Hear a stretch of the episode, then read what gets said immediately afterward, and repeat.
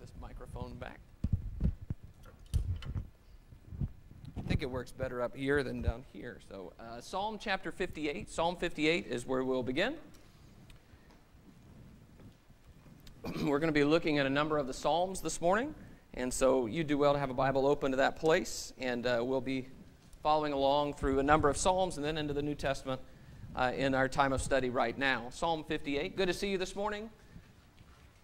I was gone last week. I was holding a meeting with the Highway 65 Church in Conway, and uh, some of you came over and heard me and saw me. I appreciate that so much. Uh, so I haven't really been gone, but I have been gone from here. It's good to be kind of on my home court, and uh, good to be here before you and be with you again. Uh, so uh, appreciate those who filled in for me, particularly Taryn, who took on my class, and uh, appreciate that so much. I guess Zach filled in. I don't know. I don't know. I don't know how that works, but uh, anyway, Zach did a good job from what I heard, and uh, so I appreciate uh, those guys uh, filling in while I was away. Uh, Psalm 58, beginning of verse 6. Psalm 58, verse 6 says, O God, break the teeth in their mouths.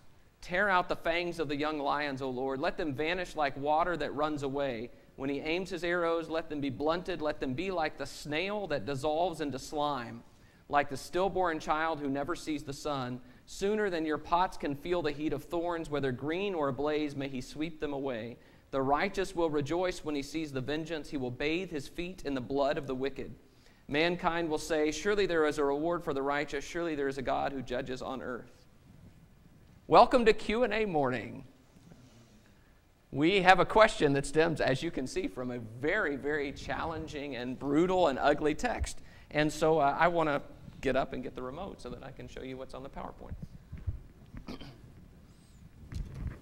there it is. So uh, I've been asked a question based on this text and a number like it uh, that I think will be worth our time. I had planned on having two questions this morning for our Q&A morning, and uh, this one became bigger and bigger and bigger, and so I decided we're just going to have this one question.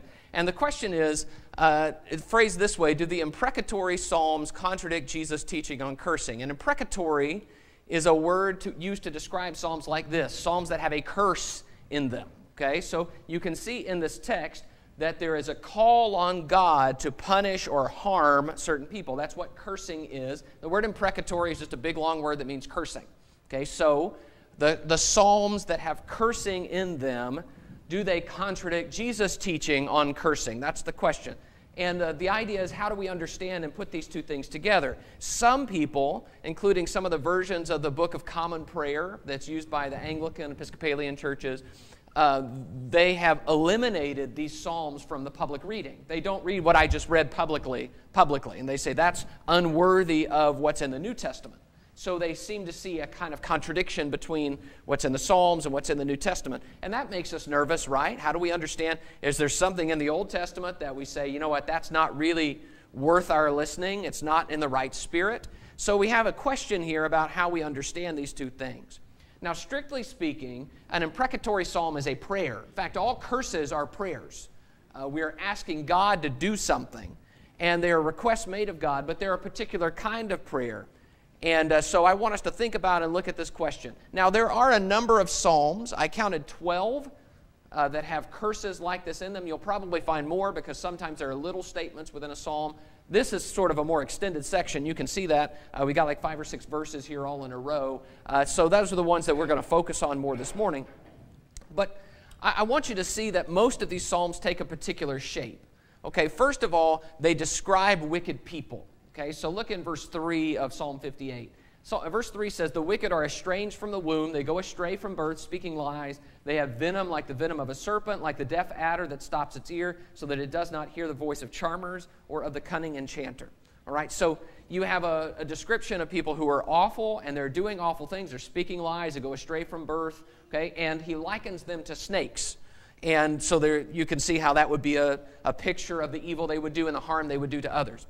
So then, these Psalms usually call on God to vindicate and punish. So there is always in judgment the idea that God's going to be on the side of the righteous person and punish the one who is wicked. So in these Psalms, you have that dichotomy do something to them and do something good for the rest. So, verse 6 of this psalm says, Oh God, break the teeth in their mouths. Okay, so I think that goes back to the idea of the, the snake, the serpent, okay, that, that's going to try to bite. Okay, break the teeth in their mouths. And then in verse 6, another image, tear out the fangs of the young, young lions. Okay, so you have all of these ideas of they are going to hurt, but I want you to stop their desire to hurt and thwart it, and instead bless those who are righteous. Uh, verse 10 The righteous will rejoice when he sees the vengeance, he will bathe his feet in the blood of the wicked.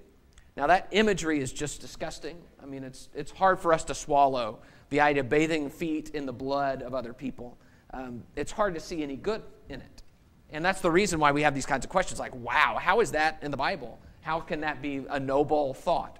But I, what I want you to see is instead of just focusing on that language and how hard it is, I want you to see that what's really going on here is just the description of wicked people and a call on God to vindicate and to punish. So the real feeling is it is an oppressed people asking for judgment. Okay, calling out God, help us, help us, help us. And sometimes that language is far more graphic than we would like, but that idea doesn't trouble us, does it? The idea of saying, God help, God help, God take care of them and punish them. So uh, let's look at a couple more. Look in Psalm 59, the next one over. Uh, sometimes it's not even clear just what it is that this judgment or this punishment would be. So look in Psalm 59 and verse 11. Psalm 59 11, kill them not, lest my people forget. Make them totter by your power and bring them down, O Lord, our shield. For the sin of their mouths, the words of their lips, let them be trapped in their pride, for the cursing and lies that they utter. Consume them in wrath, consume them till they are no more, that they may know that God rules over Jacob to the ends of the earth. Now, there's some trouble in that text. Did you notice it? First verse 11 says, kill them not.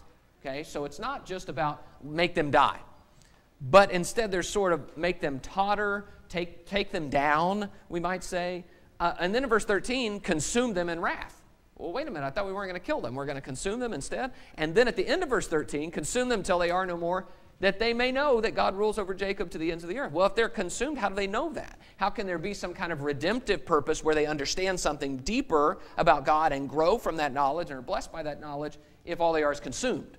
Okay, so you have what I'm getting at here is the language is not very precise. It is instead more like what we would call just an oppressed people asking for judgment. Help us, help us, help us. Take care of them, get rid of them. Maybe do this, maybe do this. You do what you feel is best, but we need something here. And so there is sort of a, I see almost schizophrenic in, verse, in Psalm 59, these verses, because uh, he's not sure what he wants, but he needs help. And so he's calling on God to get that help. Sometimes, though, there is a redemptive purpose. Look in Psalm 83 with me. Psalm 83.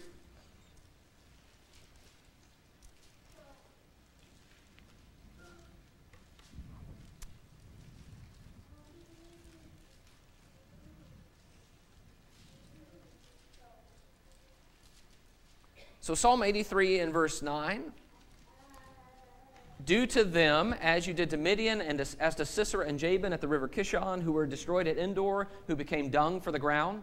Make their nobles like Oreb and Zeeb, and all their princes like Zebah and Zalmunna, who said, Let us take possession for ourselves of the pastures of God.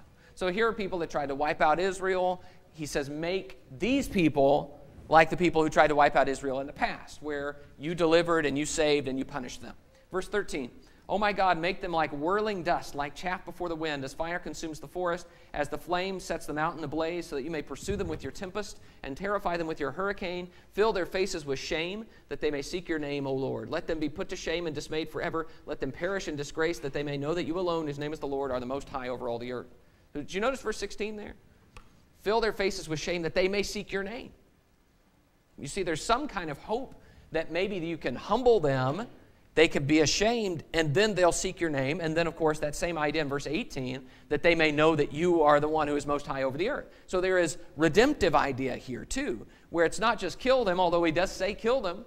Uh, it's not just consume them, although he does say consume them. It's also change their spirit in some way, humble them so that they'll begin to seek you and understand something better about you. So I cannot talk about the imprecatory Psalms without talking about the two worst ones, which surprisingly, that number two does not include the one we started with about the snail dissolving into its own slime. Okay, it's not that one, believe it or not. Which, by the way, I, I know that I probably gave all our young people a verse that they're going to love to read from now on, the one about the, the snail dissolving into its own slime.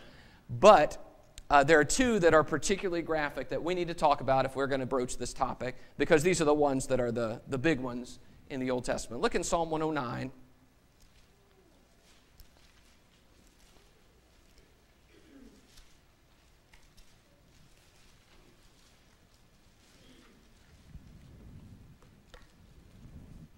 Psalm 109, and this is a, an extended reading. You can see, uh, and, you'll see it as we go along, how this is sort of an overkill idea. Psalm 109, beginning in verse 6.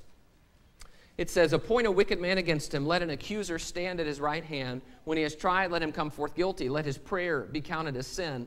May his days be few. May another take his office. May his children be fatherless and his wife a widow. May his children wander about and beg, seeking food far from the ruins they inhabit. May the creditor seize all that he has. May strangers plunder the fruits of his toil. Let there be none to extend kindness to him, nor any to pity his fatherless children. May his posterity be cut off.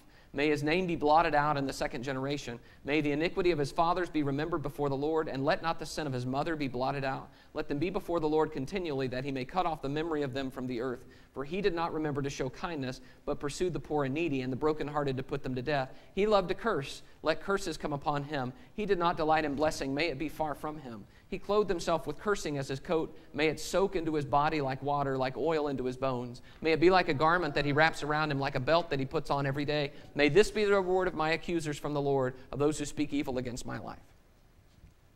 Now, to help with a sense of this, I really think that you, we should read this as him or his as the emphasis. Like in verse 8, may his days be few. May another take his office. May his children be fatherless. Because what this is, is a prayer that all the stuff he's trying to do to me, let it be done to him.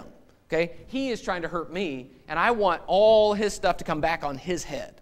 So that, that's the, the sense of the prayer.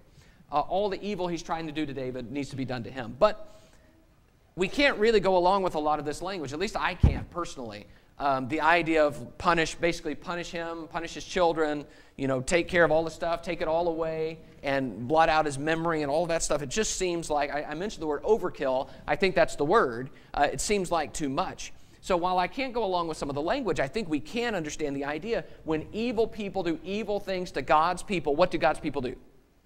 They ask God for help. That's what we do.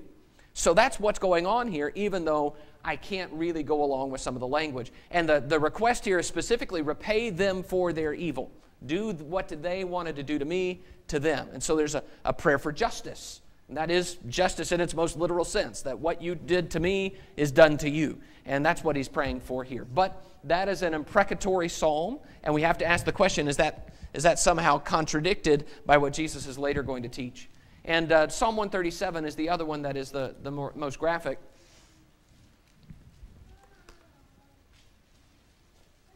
Psalm 137 is a psalm that appears to have been written in Babylonian captivity. We don't have an author to it, but it is later than most of the psalms because of that setting. Uh, but it is a, it's a psalm of a sorrow, uh, a lament because of what's happened and them being in a foreign land.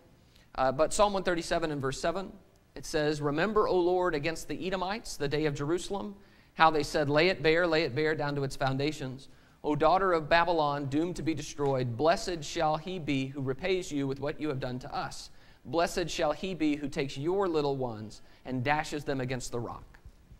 So, this is a horrific idea that the Babylonian army, in coming and taking Jerusalem, took Jewish children and killed them, okay, graphically. And uh, so now he's saying, or the psalmist is saying, Boy, happy is going to be the person who does to you what you did to us. Okay, blessed is that one who takes your little ones and dashes them against the rock. Okay, so it is certainly a curse. Uh, it's put in the form of blessing instead of cursing, but it's blessing them for something awful happening to them. Blessed be the one who does an awful thing to you. So that's the idea of this psalm, and, and this is one that is particularly offensive to most people, and you can see why that is. Um, it is, though, at heart, this same idea about repayment of evil and oppressed people asking for judgment. So I hope you get a feel for the imprecatory Psalms. The imprecatory Psalms have a give them what they deserve feel to them. They're asking God for help, but they often ask for God to help and intervene in violent ways. Okay, so that's the idea of what we're doing. So now uh, let's take a minute and talk about Jesus and what Jesus and Paul say about cursing. Let's go to Luke chapter 6.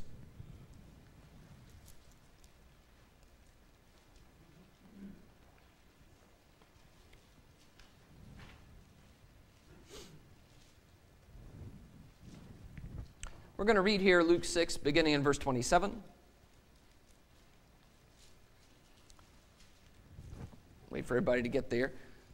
Luke 6 and verse 27 says, But I say to you who hear, love your enemies, do good to those who hate you, bless those who curse you, pray for those who abuse you. To one who strikes you on the cheek, offer the other also, and from one who takes away your cloak, do not withhold your tunic either. Give to everyone who begs from you, and from the one who takes away your goods, do not demand them back. And as you wish that others would do to you, do so to them. So Jesus teaches us to respond to the curses of others. You see that there in verse 28 with blessing. Bless those who curse you. Now, I would say that the context seems to indicate, based on particularly Matthew chapter 5 and the context that surrounds Matthew 5, which is parallel to this, seems to indicate that the Jews were taking the eye for an eye principle from the Old Testament, which was a court principle. Okay, if I take away your ox, you get my ox. If I hurt your eye, you get, my, you get to hurt my eye. But it was not a personal vengeance principle, it was a court principle. But people in Jesus' time were taking that and making it into a personal vengeance principle. So Whatever you did to me, I get to do right back to you. And Jesus is saying that's not the way my people should be. Instead, when somebody hurts us, we return good for their evil in our personal situation. So, what Jesus commands here, and you can see it in a lot of different forms, is that when people do something ugly or mean or evil to you, you respond with good things. You don't respond with vengeance just because you've been hurt personally. Jesus teaches his disciples that. And that is echoed throughout the New Testament. Uh, this is Paul in Romans 12 and verse 14. Bless those who persecute you, bless and do not curse them. Okay, so they do evil to you, do not curse them. Bless them instead. Say kind things or good things. Blessing is praying to God about them. It's, an, it's a request for God to do good. Cursing, of course, is a request for God to do something that will harm them. Uh, and then James 3 and verses 9, uh, 9 to 10. With it we bless, talking about the tongue, with it we bless our Lord and Father, and with it we curse people who are made in the likeness of God. From the same mouth come blessing and cursing. My brothers, these things ought not to be so. So James says cursing and blessing shouldn't both come out of our mouths. We should be people who are a blessing people, not a cursing people. So we shouldn't speak evil of one another. And James repeats that in several places. Uh, there, Peter also says the same thing about this. Um, that we return, instead of returning a curse, we return a blessing uh, when others do evil to us. So you see how there's a problem now because those seem to be in Psalms seem to be curses, and now New Testament authors seem to be clearly saying don't curse. But the situation is a little more complicated than that. This is the reason why I only have one question this morning. Um, the situation is a little more complicated because Jesus and Paul curse. Please don't take that to mean in the way that we use the word curse to talk about cussing, okay? Just using ugly words, okay? Although those things are related etymologically. No, Jesus and Paul pronounce curses on people, just like we have in Psalms. Uh, so let me show you a couple of places where that happens. Um, you could see this, for example, in the language of the imprecatory Psalms. This is Paul in 1 Corinthians 16 22. If anyone has no love for the Lord, let him be accursed. O Lord, come. The anathema maranatha combo. Okay, he says, if you don't have a love for the Lord, let him be accursed. That is not any different from what we've been reading in Psalms, is it? Okay, it's, a, it's pronouncing a curse on someone who has no love for the Lord. But if we, even if we or an angel from heaven should preach to you a gospel contrary to the one we preach to you, let him be accursed. Okay, so pronouncing a curse on someone who would come and preach a different gospel, purporting that it's the same as the gospel of Jesus. Paul says, curse them, which is, in the forms we've been talking about, a prayer to God. Okay, so you see how that's an issue. Um, but Jesus does it too. Go with me over to Matthew chapter 10.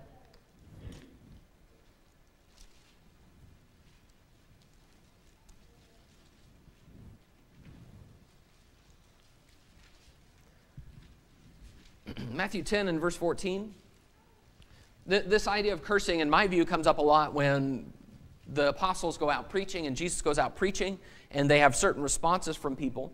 Paul does too. Uh, Matthew chapter 10 and verse 14, Jesus says, If anyone will not receive you, talking to his disciples, or listen to your words, shake off the dust from your feet when you leave that house or town. Truly I say to you, it will be more bearable on the day of judgment for the land of Sodom and Gomorrah than for that town. So he is saying, You'd shake off the dust for your feet, which he says later is a witness or a testimony against them and that when judgment comes, they're going to be judged. He's pronouncing a judgment on them. Turn the page to Matthew 11 and verse 20. Matthew 11 and verse 20. It says, Then he began to denounce the cities where most of his mighty works had been done because they did not repent. Woe to you, Chorazin! Woe to you, Bethsaida! For if the mighty works done in you had been done in Tyre and Sidon, they would have repented long ago in sackcloth and ashes. But I tell you, it will be more bearable on the day of judgment for Tyre and Sidon than for you. And you, Capernaum, will you be exalted to heaven? You will be brought down to Hades. For if the mighty works done in you had been done in Sodom, it would have remained until this day. But I tell you that it will be more tolerable on the day of judgment for the land of Sodom than for you. When you see those words, woe to you, Okay, that is a curse. That's the form of a curse. And Jesus says that a lot to the scribes and Pharisees, remember? In Matthew 23, particularly over and over and over again Woe to you, scribes and Pharisees, hypocrites. He is saying, God give you woe. God do something to you that's going to cause you to grieve. And that's what he's saying here. Uh, woe to you because things are about to happen to you. You're going to be judged, and it's going to be awful because of what you've done. He denounces them, is the word Matthew uses. This is the same Jesus who told us bless those who curse you. He's the same Jesus. Okay, but he does pronounce what we would call a curse. And Paul does something similar when he preaches. Uh, this is in Corinth. Says, When they opposed and reviled him, he shook out his garments and said to them, Your blood be on your own heads. I am innocent. From now on, I will go to the Gentiles. Paul has that mental construct, it seems to me. He says that several times. Your blood be on your heads. I'm clean. Okay, I've done what I can. I am innocent of the blood of all men, he says in Acts 20. And the idea seems to be that Paul is saying, You're on your own now, and your rejection and the curse that comes from it is your fault. It's no longer my fault. I've done my part, I've done what I could. But this is language like a curse. And then there is, and we're not going to look at it for time's sake this morning, in the book of Revelation, a number of places, but I'm thinking particularly Revelation chapter 18, where those in heaven are exulting over the falling of this great harlot, this great prostitute, Babylon and the language is just like an imprecatory psalm. So, I hope you're getting the feel I'm trying to give you, which is this is a much deeper question than it appears to be at first glance. Okay, so how do we make sense of all of this? Do the imprecatory psalms contradict Jesus' teaching on cursing? First of all, let me just say this. These, I'm going to give you three ideas here that are the best I can do to kind of make this all mesh together, and then you're going to have to deal with it for yourself. So, some of the problem is with wording and imagery. Okay, when the part of the issue we have with this is that it just sounds so bad. And like I, that's the reason I started the way I started, where we read this thing about bathing in the blood of the wicked, uh, bathing our feet, and we read this thing about uh, the snail dissolving into its own slime and break their teeth and all that kind of thing, is because it's just so it's so violent, it's so harsh. But you know, we, we talked about this a few months ago when I talked about genocide. And I talked about the fact that the Jews in ancient times lived in an entirely different world than we live in. And it was a much more violent world, and their logic often seems barbaric to us because we live in a more modern time. And I think that's to be expected. It's to be expected that we live in a different culture than they lived in, and so some things are going to offend our sensibilities more than others. But I think that's part of the disconnect here. Remember, David lives in a time when the enemies of God are trying to kill them. And he asks for God's help. So, what do you think he's going to ask for? God, I need your help. They're trying to kill me. Can you maybe incapacitate them? Wound them? I mean, what's he going to ask for? Really? They're trying to kill me. What's natural? Kill them. Stop them. Don't let them win. Because whatever you do, they're probably going to keep trying to kill me. Remember Saul? Okay? Where Saul's chasing David. How many times does Saul do the right? I mean, David do the right thing with Saul. And what happens? He keeps coming back, trying to kill him again. How many spears does he have to throw at him before it's like, God, can you please do something? So you see the, the, the difficulty that, that just has to do with wording and imagery. The other part is, I think a great deal of the imagery in these Psalms comes from what they're trying to do to them. So, my enemies are trying to do this to me. I want you to do it to them. And so it sounds awful to us, and it is awful because awful things the evil people are trying to do to me. So it's God, you see what they're doing and act and, and reward them for their evil. We're looking at a very different perspective here. That's the second thing I would say about this. anytime that you have this feeling, when something strikes us as strangely as these Psalms strike us, you know that feeling that you're experiencing as you read that and you think, why is this in the Bible? How can this be? That's not the way I think. That's not the way I pray. That's not the way I live. That feeling is a worldview feeling. Okay? It's a feeling like they are looking at the world in an entirely different way than I am. And we need to pay attention when we have a different worldview than the biblical writer. Okay? Because it means that we need to reconsider the worldview through which we're looking at things. See, the worldview that he is talking about sees the world as good versus evil. Something is going to win and something's going to lose. Either good's going to win or evil's going to win. And for good to win, evil has to lose every time. And if evil wins, good has to lose every time. So this worldview cries out to God don't let evil win. Right now, in my situation with these people who are trying to harm me, I'm on your team. And I want you to see that that worldview is not just in the Old Testament. I want you to go with me to 2 Thessalonians chapter 1. 2 Thessalonians 1.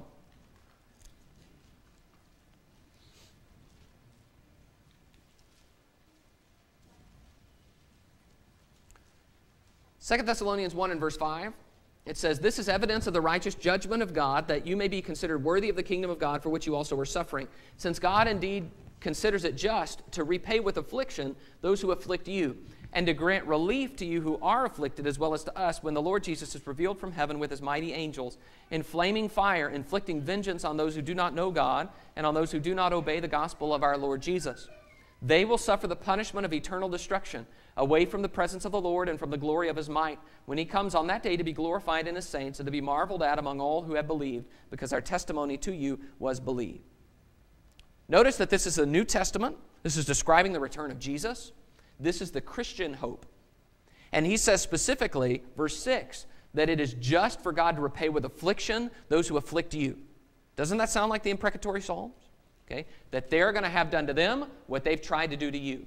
And then he says, verse 7, to grant relief to you who are afflicted. So that same idea of his people crying out for justice and God giving justice and rewarding those who are faithful to him and punishing those who are evil. That same idea is here in the New Testament. So they've done wrong to us, and the hope is that God will restore the world to right, judge the, the wicked, punish the wicked, reward the righteous. When I say that we have a worldview difference, a different perspective, what I am saying is we have adopted a different worldview because in our time, this is the way the world looks at evil. Evil things happen, but there's not much you can do about it, and the best you can do if something bad happens to you is learn to live with it and move on. That's what our world teaches you. Okay? And that is not the perspective of the biblical writer. Because the biblical writer believes in a God who does not forget evil and a God who will punish evil and restore justice and restore the world to right. So, looking to God for a justice we don't see, that's part of the perspective. And finally, and I think this is the key, the issue here is personal vengeance versus asking God's help. David cries out most of these Psalms. David is the king, David is a warrior, David is awesome, he can do whatever he wants, and yet he cries out to God for help. Do you remember what he says when Saul comes to kill him, he says, May the Lord judge between me and you. May the Lord avenge me against you, but my hand shall not be against you. You hear the difference? May God do something to you, that's a curse. May God punish you. May God give me vengeance, but my hand shall not be against you. There is a world of difference in saying, I need God's help, God needs to punish you, and saying, God needs to punish you, and I'm the instrument, or God needs to punish you because you've done wrong to me. That is not the issue. This is not a personal vengeance issue. So Paul says in Romans chapter 12, Vengeance is mine, I will repay, says the Lord. So we don't take vengeance, but we call on God for vengeance. And that's where Jesus' teaching fits. Jesus' teaching is you don't take personal vengeance. Someone strikes you on the one cheek, you turn the other to him. But you can cry out for God to help and for God to do something to help out in that situation. Not because you've been hurt, but because God punishes evil. So, let me summarize and we'll be done.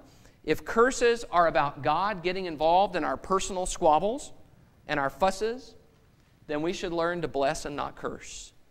But if curses are about God telling God to preserve justice and notice evil, then we stand in a long line of people who have done that, including Jesus. So I don't believe these things contradict, but I do believe we need to pay attention to the idea that we don't curse people just because they hurt us personally. All right. Now, having said all that, I don't feel comfortable. You will not hear me praying. Let them, like snails, dissolve into their own slime. Okay? I don't feel comfortable with some of the language, but I do believe it's always appropriate to pray to God to see and to, to uh, judge the oppression of his people. Thanks so much for your attention. We'll be dismissed.